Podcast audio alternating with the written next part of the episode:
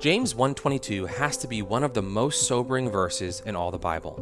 Be doers of the word and not hearers only, deceiving yourselves. How many of us have read that verse and felt the pangs of conscience, knowing how often we do, in fact, content ourselves with merely hearing God's word but not actually obeying it? And how many of us have asked ourselves or our Heavenly Father, why? Why do we still struggle so much, even as Christians? In our interview today, I'm talking with David Gibson on this constant struggle that we all face and what it reveals about our sinful hearts, our theology, and our understanding of the Christian life.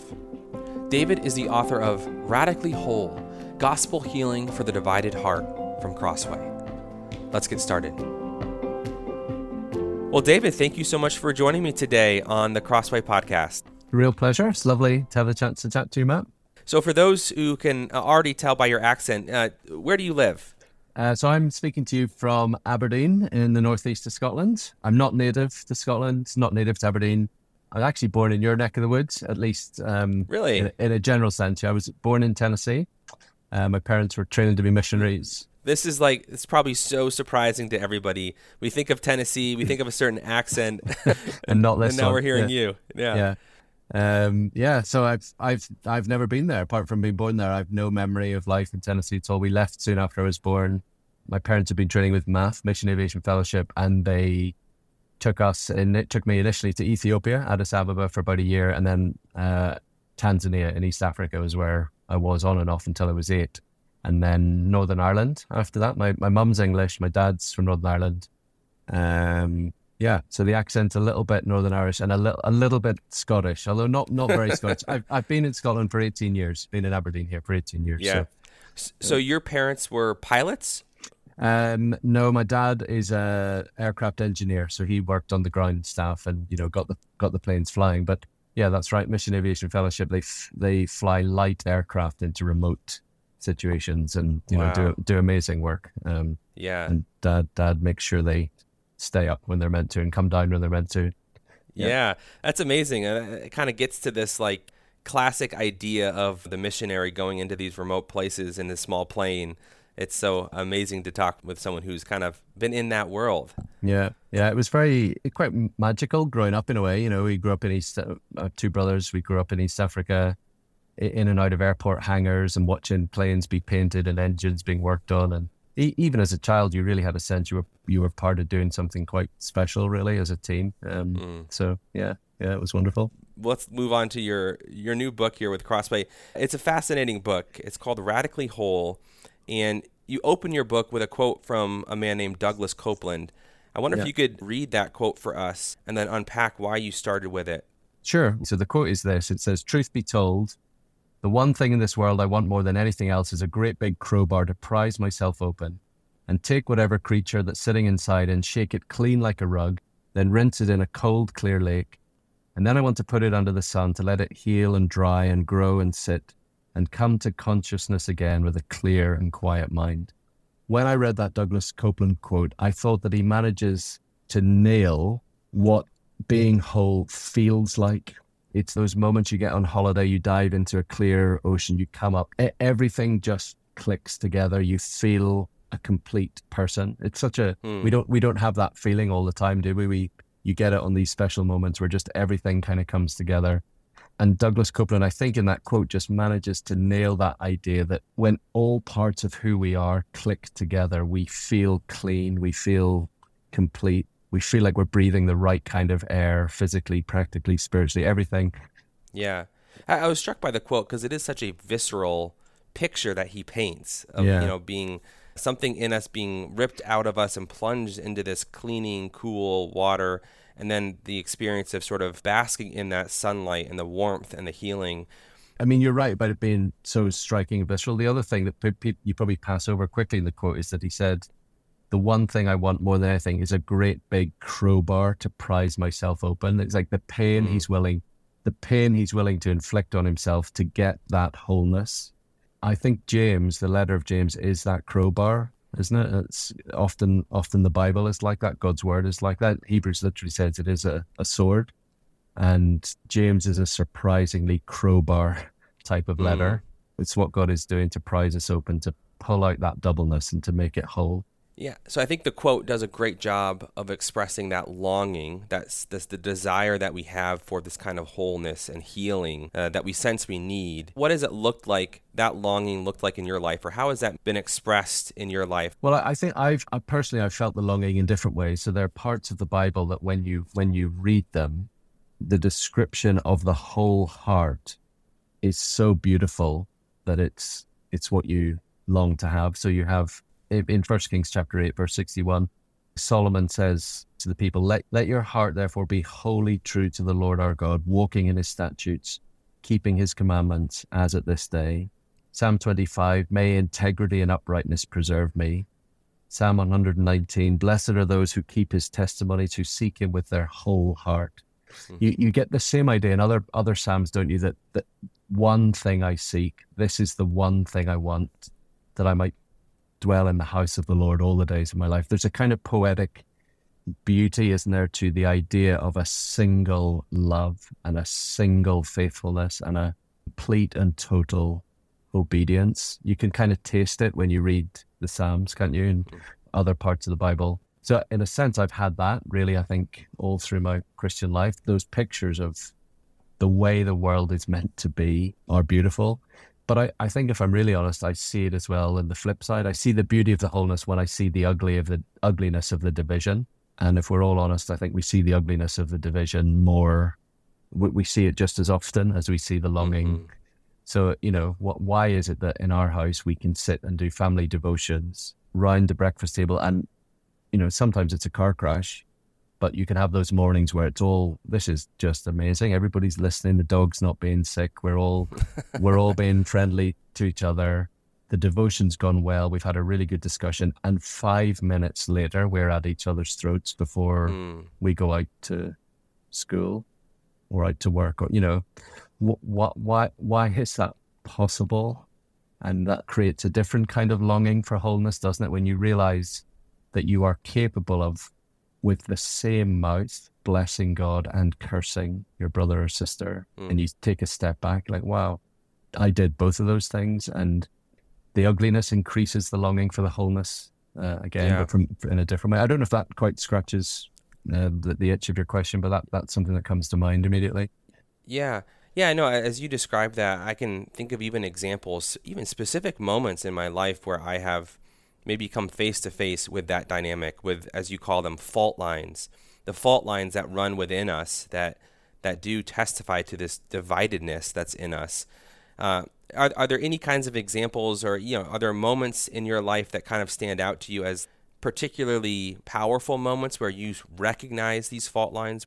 I have particular graphic examples of family car crashes, for instance. In the book, I talk about one instance of one of the worst arguments my wife and I had during lockdown, one of the lockdowns was during our home online church service. Not not after it, not before it, but during it, mm. in that we started we someone made a comment about something and someone else responded and before we knew it we were engaged in an argument that we felt so strongly about we had to finish it off later on in out in my study. You know, this that's a really good example of James's thing about the same mouth doing mm. cur- cursing and blessing all at the same time. We we we started arguing straight after our confession of sin in there, and you know, it was a truly horrifying experience for us both, right in front of our our kids. I'm sure no one else listening can resonate with any of that. no one else has ever done anything like that.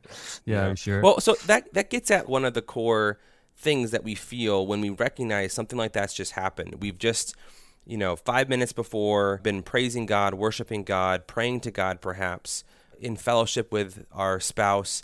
And then, you know, five minutes later, we've done something that we look back on with shame and with regret. And we're like, what, how could we have done this? I, I guess the simple, simple answer is we should expect to have these kind of experiences, but it doesn't make them right. You know, it would have been wrong for my wife and I to say, oh, well, we're works, you know, sorry, kids, that's just we're we're not perfect yet until Christ returns and we get glorified bodies and in the new creation. This you know stuff happens. Sorry, kids. James says, doesn't he? From the same mouth come blessing and cursing. My brothers, these things ought not to be so. Hmm. So it's why James is a crowbar. It's why the word is a sword. The constant message of the Christian life is you need to put to death the sinful nature and the deeds of the flesh. And the Pauline imperative of put to death the deeds of the flesh and uh, crucify the sinful nature. James's version of that is these things ought not to be so. Stop doing these things. In the book, at a couple of a couple of points, I've I've got a couple of C.S. Lewis illustrations that become very precious to me personally and to our family over the years. One is C.S. Lewis's image of what God is doing with people is like building a brand new mansion.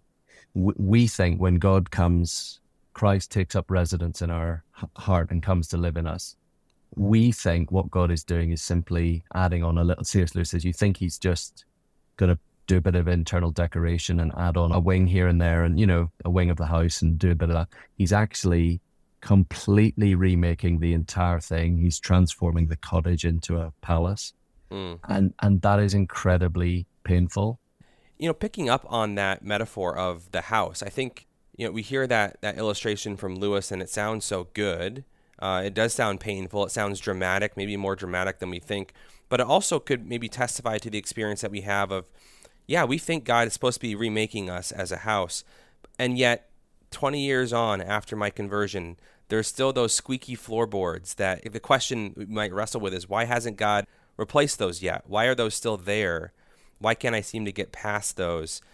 So, what would you say to that? How do we think about the slowness of the quote unquote renovation that we experience in our lives? Uh, if I'm really honest, the short answer is I don't know.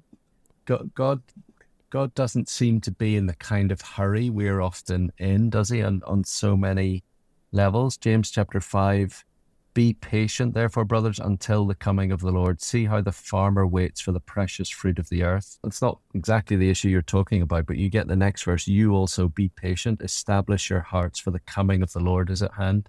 There is something about the slowness of God's work in our lives that we find frustrating, but which nevertheless one day somehow will be part of the glory of what he's doing in our lives. Um, mm. I, I, do I do think it's particularly difficult for us as moderns. We are technological people, not organic people, aren't we? That in our world you click a button, you fix things, you send email, you make things happen. I've been in America just recently visiting some folks for a few days, and the difference between British and American context is really striking. You really are the people of you make things happen. You you hmm. just get things done. There's a can do attitude that, you know, not completely, but generally is stronger than in the UK that's more reserved and cautious and very British. And may, maybe, maybe we'll see what. Um, it's very, it's very hard. And, but, but weird, but it's not that we're any better theologically or spiritually. We still over here, we want things done. We're less good at getting them done, but we want things done quickly. And it's very the, the organic language in the Bible of farmers and sowing and the kingdom growing slowly and God's work in our life being slow is very hard for our modern. Mm. What why God has chosen to do it that way, I'd probably need to reflect to come up with a better answer than I'm not really sure, but there's going to be fruit from it somehow that way. Yeah. Yeah, it gets at some of those basic questions that we do wonder about God's plan and his sovereignty.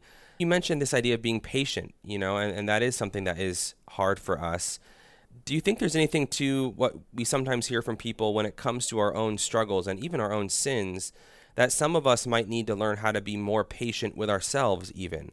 That that maybe that that is part of the way that we are meant to respond to these fault lines that we see in ourselves and the slow progress that we make. Is that a wise way to think about our own struggle with this double-mindedness Yes, I think so. I think that's often. I think pastorally, that's often the answer with a with a lot of things. It's not a way of excusing your sin, but it is a way of saying sometimes we're harder on ourselves than God is. Sometimes I see in pastoral ministry, with the issue of forgiveness, the one person that people can't forgive is themselves, when actually God isn't like that. I I think with the fault lines in our lives, what um, in James with the fault lines of a double heart and a double mind what God wants from us when we see that. It's not immediate perfection. Perfection is exactly what He wants from us, but He doesn't. He doesn't expect it instantaneously.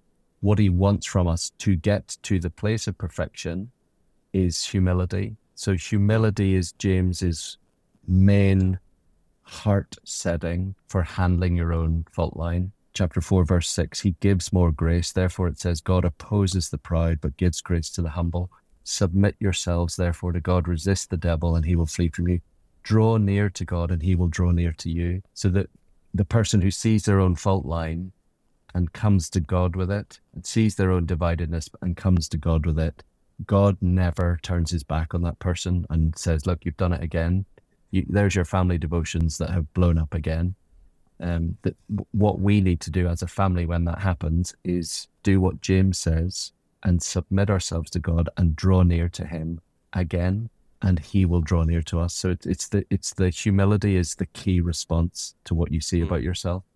Yeah, in the book you point to marriage and the faithfulness and the intimacy that that is supposed to be evident there, that it's kind of baked into that institution. And you really argue that that's foundational for how the Bible talks about what it means to be right and whole in our relationship with God. I wonder if you could unpack that for us. Where do we see marriage as this picture of what it means to have a, a fully faithful, undivided heart when it comes to God? Yeah, thank you. That's a great question this has been for me one of one of the greatest insights in the book of James that's really helped me. And it was this is not unique to me. I thank a man called Andy Gemmill at the start of the book, who's a, a, wonderful pastor and Bible teacher here in Scotland, in Glasgow. And Andy's helped me a lot over the years uh, in the book of James. One of the things I came to realize in different ways is that this idea of double mindedness, and here's what I mean by what I said earlier about it being more than an intellectual thing, this idea of double-mindedness another word for it is adultery. Hmm. that that's what you get in chapter 4 james says you adulterous people friendship with the world. Do you not know that friendship with the world is enmity with god? So you see the division the the, the doubleness friendship with the world and enmity with god. And as i saw that in the book of james and realized that adultery is the lived out illustration of what double-mindedness means in a way all of a sudden the whole book of james i thought ah oh, this clicks into the whole Bible story from the beginning of time when God creates Adam and Eve. You get the, you know, the famous words from Genesis, a man shall leave his father and mother, hold fast his wife, and the two shall become one flesh. That picture of male female relationship very quickly in the Old Testament becomes a picture of God's love for his people. Hmm. So that when his people deviate from God, the language that God used, particularly in the prophets, Ezekiel, and other places, is the language of spiritual adultery. So, time you get to the New Testament and the Apostle Paul and the letter to the Ephesians, it's just really clear, isn't it, that that marital relationship between man and woman is the picture that God has given to say to his people, This is how close I am to you. So, the, the language in Ephesians 5 is astonishing, isn't it? Ephesians 5, verse 27 Christ presented the church himself in splendor without spot or wrinkle, that she might be holy and without blemish. In the same way, husbands should love their wives as their own bodies. He who loves his wife loves himself. What an amazing thing. In marriage, self care is other care. You, mm. you cannot be a married man and look after yourself without looking after your wife. I mean, you might be in the gym, you might have done everything, you might be on top of the world mentally, intellectually, in ev- physically, in every way possible. And if your wife is not cared for, you are not the man you think you are. Mm. You, you, you, you have self harmed in some way. He who loves his wife loves himself, for no one ever hated his own flesh, but nourishes and cherishes it, just as Christ does the church, because we are members of his body.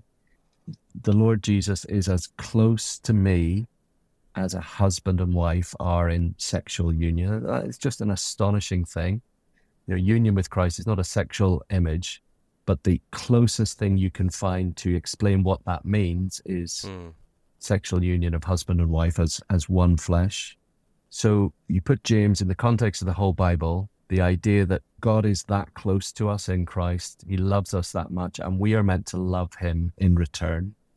The, the picture that James has of the way the world should be is the way the world should be a permanent wedding, shouldn't it? That's what the Garden of Eden was meant to be. It was meant to be a permanent celebration of heaven on earth man and woman together, God, God with mankind. And if you want to understand what we have done to God and to ourselves and to the world by being divided, then it's the marriage picture you look at to see the effect. You know, the, the, a husband cheating on his wife is what we do by choosing mm. sin over loving God. It's so amazing when you do start to see that central importance of marriage and, and the meaning that marriage has in the Bible, the meaning that goes so far beyond the human to human relationship, but it actually is almost more foundationally. Would you, would you say that's true? More importantly, marriage is about teaching us something about God and our relationship with Him. Is that a fair way to state that? Yeah, absolutely. That that's what you get next in Ephesians five, isn't it? No one ever hated his own flesh, but nourishes and cherishes it, just as Christ does the church, because we are members of his body. Next verse, therefore a man shall leave his father and mother and hold fast to his wife, and the two shall become one flesh.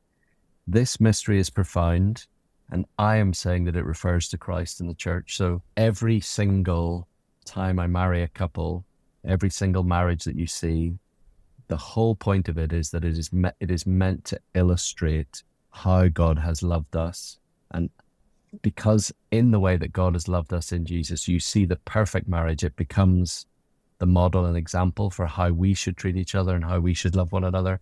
I don't think we really do get that very much. We understand how a wife and a husband and wife are close to each other, but, we don't really think Jesus is that close to us. I think he's out there somewhere in my heart, or he lo- he loves me and I love him. But to think I'm actually united to him in that mm. same way is astonishing. Yeah, it seems like it, it cuts both ways. If we truly understood the significance of what human marriage is telling us about our our spiritual marriage, so to speak, to God through Christ, we would both appreciate how close he is to us and, and, and that would be such a thrilling understanding to fully grasp how much he loves us and the intimacy that is there but on the flip side, it probably helps us. It would help us better understand and appreciate the the betrayal of this divided heart that we so often not just have, but kind of maybe give a pass to. We don't we don't worry so much about uh, as we maybe should. And on that front, as we think about our divided hearts and the challenge that we face there, you write something interesting in the book. You, you say the first thing to learn as we walk the road of becoming whole is that it involves Him telling and our accepting Him being God. It involves Him telling and our accepting the truth about ourselves. I wonder if you could speak a little bit to the importance of that honesty, the willingness to tell the truth about ourselves, and how that fits in with this whole conversation. Yeah, I, I think it's it's simply the idea you go to the doctor, and the doctor says, to some point this is going to hurt hmm. and mm. you accept it because you know he's not a sadist he's not laughing he's not doing it just for his own pleasure and he's going to hurt and you're going to leave more broken than you came in this is going to hurt because the pain of the hurt is going to lead to your healing and i i just think that's that's the letter of james in a nutshell isn't it that we think you know, do not be double minded, you adulterous people. Stop this betrayal of the Lord Jesus, your true husband. And we think, okay, yeah, I'll, I'll do that. I, I like the idea of wholeness. I want to be perfect. I want, I want that King David, Psalm's wholehearted devotion to that's me. I want to sign up for that. And James says, okay, if you want that, take a seat. This is going to hurt. There is going to be pain. You need to, you're going to need to learn a few things about yourself. You're going to need to learn what you're really like. You're going to need to learn what you need to stop doing. You're going to need to learn what you need to start doing. You're going to see where wholeness grows from. And telling the truth about yourself and about how wholeness comes about. That that's what I mean by that phrase that we all like the idea of perfection, but the truth of how you get there is painful. We all love mm. the idea of going to the, the gym we all love the idea of the perfect body and the people who have the perfect body when they tell you what it cost them to get it we're like yeah not so much so probably one of the most famous verses in the book of james uh, would have to be james 1 22 and 23 so but be doers of the word and not hearers only deceiving yourselves. For as anyone is a hearer of the word and not a doer he's like a man who looks intently at his natural face in a mirror but then forgets it and goes away like he was. I, I wonder if you could help us understand what James is getting at with this these couple verses. Yeah, uh, you. I mean, you're entirely right. It is. They are the sort of standout verses, aren't they? Um, or what mo- some of the most well-known verses. I mean, in the book, I give the example of years and years ago. I met a man for breakfast one morning in a in a name and a place that shall remain nameless in case he's ever listening to this. And I'd never met him, but I didn't know him, never met him before. But over as I met him for the very first time, I had to say to him, "Look, your jumper your sweater, you guys would say, is on inside out and back to front. And he So was his, like, oh, his, his sweater, that what he was wearing. Yeah, yeah, it was in, inside out and not just inside, but back to front. And he was really quickly, he was right, oh, right, okay, yeah, sorry. He was really apologetic and embarrassed and took it off, turned it round, and, you know, we carried on awkwardly together. Um, James says, imagine the type of person who you say that to, and he looks down and says, oh, yeah, so it is, and just carries on. Off he goes into the day. He has coffee with you, and off he goes. And you're sort of shouting after him, you know, no, hang on, I told you it's inside out. And he says, yeah, yeah, I know it is. He just ignores it and off he goes. It's a kind of picture of what we do in a, it's metaphorically a picture that we hear the sermon. Yeah, so we, we've just finished Ephesians, for instance, in church, and we, we, we're working through Ephesians 4 and 5. Ephesians chapter 4, verse 25. Therefore, put away falsehood. Let each one of you speak the truth with his neighbor, for we are members one of another. Be angry and do not sin. And we all nod along. We all, that's what the word says to do. And we don't always do it. It's as simple as that. We, we are always very good at hearing. By the time we're angry again that night or two days later, we, we're like the man with the sweater on who's just heard and off he mm-hmm. goes. And I, I think I'd argue in the book a little bit that part of James's brilliance is the simplicity of saying, just do what the Bible says. If you literally stop lying to one another and if you stop being angry, and if you do what the Bible says of when you're angry, don't sin and don't let the sun go down. If you actually say with my with my spouse, I will not let the sun go down while we're still angry, and you actually do that, you will progress towards being whole. It's as simple as that and as hard as that. I was going to say because as you say it like that, and as James says it, be doers of the word. It's it is simple, but it's so hard. You know, like when you think about being a, an argument with your spouse, or you know, resisting some kind of attraction to sin in some way, and it's sometimes incredibly hard, and we don't know how to do it. So, what would James's answer be to that when we say, "Okay, I want to be a doer of the word, but how?" So I think he would say it is all about your personal stance, whether you are proud or humble.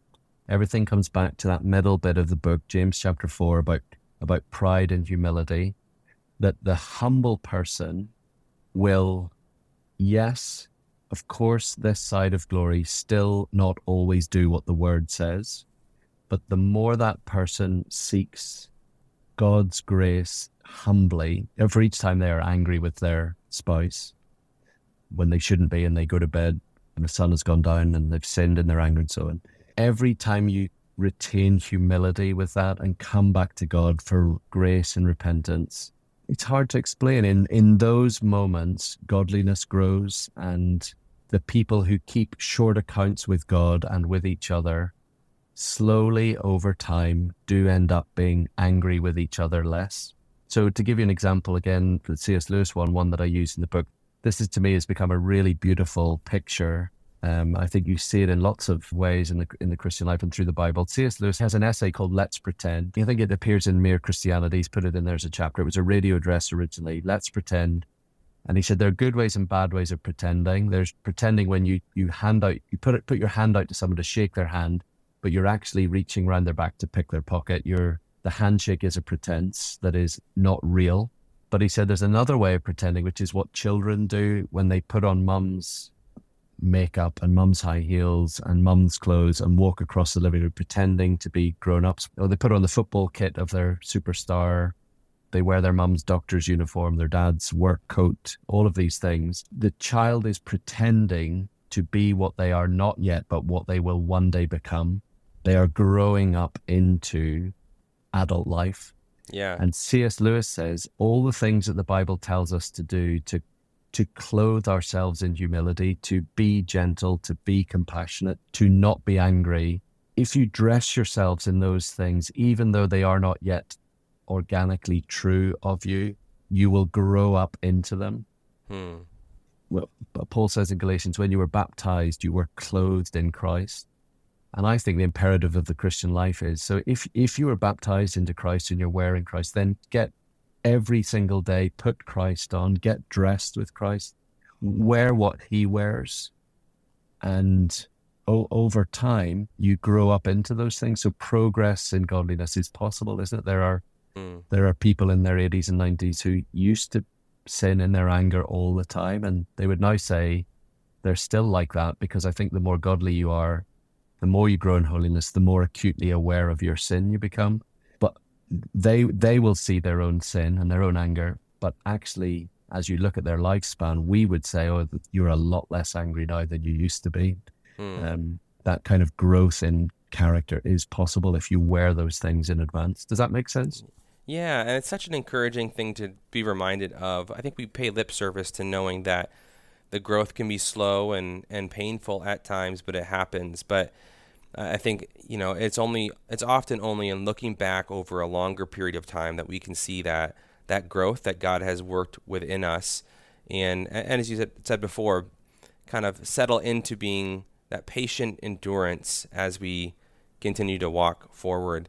Uh, maybe as a last question, David, I wonder if you could speak to the person who is listening to us today and does does feel a sense of discouragement, a sense of maybe exhaustion at their own double-mindedness, at the fault lines that they see in their own heart that just don't seem to want to close up. What would you say mm-hmm. to them? That that's a lovely question, isn't it? Because many of us are like that, and I've been there at certain points. I think we're all there at different times, aren't we? I, I would want to say, as you feel James's crowbar, can you see where his arm is? So, in other words, what does he say all along? Brothers, children.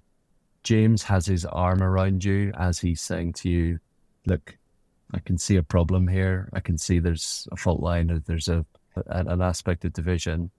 James is not above you, looking down on you. He is gentle and patient. He, he, he comes alongside. Although the medicine that James gives us is sharp and is difficult, it is a medicine of grace. He just keeps saying, God gives more grace. He is gracious. Come close to Him.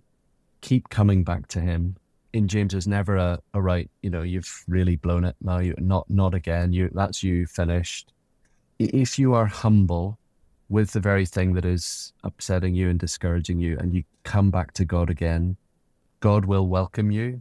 God God is all it's it's the amazing, beautiful picture of and I, I talk about this in the book as well, James's connection to the parable of the, the, the two lost sons. You know, the, the elder son who stays at home and Jesus is teaching, stays at home and is hard hearted, and the younger son who blows everything and is welcomed back with open arms. Mm. To, to both types of son, the welcome was the same at the party. It was come in, you, you can be forgiven. All I have is yours. Many people feel we are that prodigal son. We just keep blowing it again and again, and we, we keep forgetting that God is that gracious, forgiving, welcoming Father. Yeah.